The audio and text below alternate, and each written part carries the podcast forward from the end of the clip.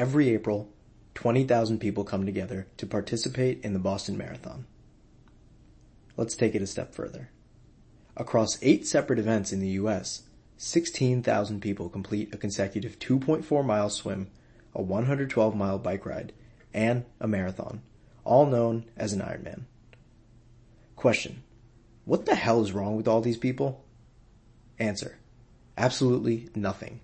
These people have all learned that proving to themselves what they're capable of is an exercise in building unbreakable confidence.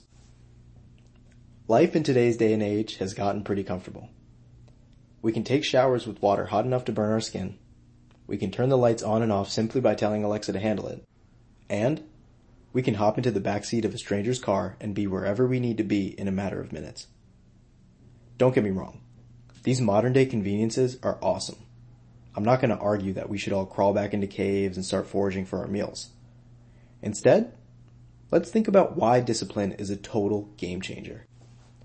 Every single January, without fail, your gym becomes the most dreaded part of your day because of the New Year's resolutioners. By the third week of the month, however, the new crowd fizzles out and it's back to business. You complain about how you have no time to read, while your iPhone tells you you're averaging two and a half hours on TikTok per day. Of course you want to change your habits. Everyone does. But this desire fades when the habits feel a little inconvenient. Instead of relying on motivation, you need to make a commitment to yourself. We make commitments to our parents, friends, and colleagues all the time. But why do we find it so difficult to make commitments to ourselves and actually execute on them? Start with the end goal in sight. Put aside the temporary suffering in exchange for the reward.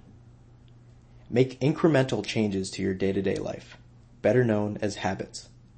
After a few months of being an avid reader, it'll start to feel so normal that you'll feel like something's missing if you miss a day of reading. If there's one thing you take away from this episode, it's that doing hard shit makes you understand what you're capable of. I'm not saying you need to run an ultra marathon or sign up for Navy SEAL training, but take this as a not so gentle reminder. Every now and then, you need to push yourself. Show yourself what you're capable of. The best things in life are waiting for you on the other side of your comfort zone, and it's up to you to build the willpower to go get them. Thanks for listening. See you on the next episode of the Principle Podcast.